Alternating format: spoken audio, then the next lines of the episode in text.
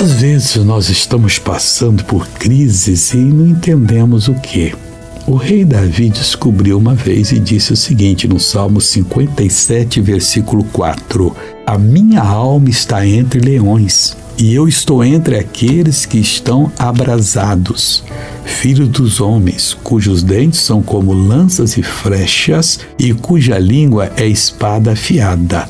Mas nós não devemos temer, não, porque Deus conhece tudo isso. Uma vez o próprio Davi disse: Como se tem multiplicado os meus adversários, é para todos eles levantarem para cair ao mesmo tempo. E depois vem aquela libertação.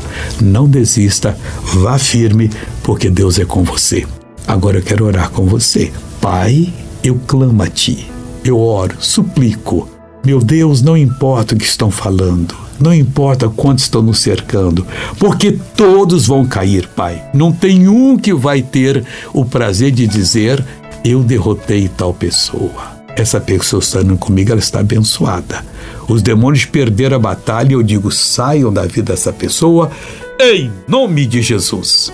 Amém.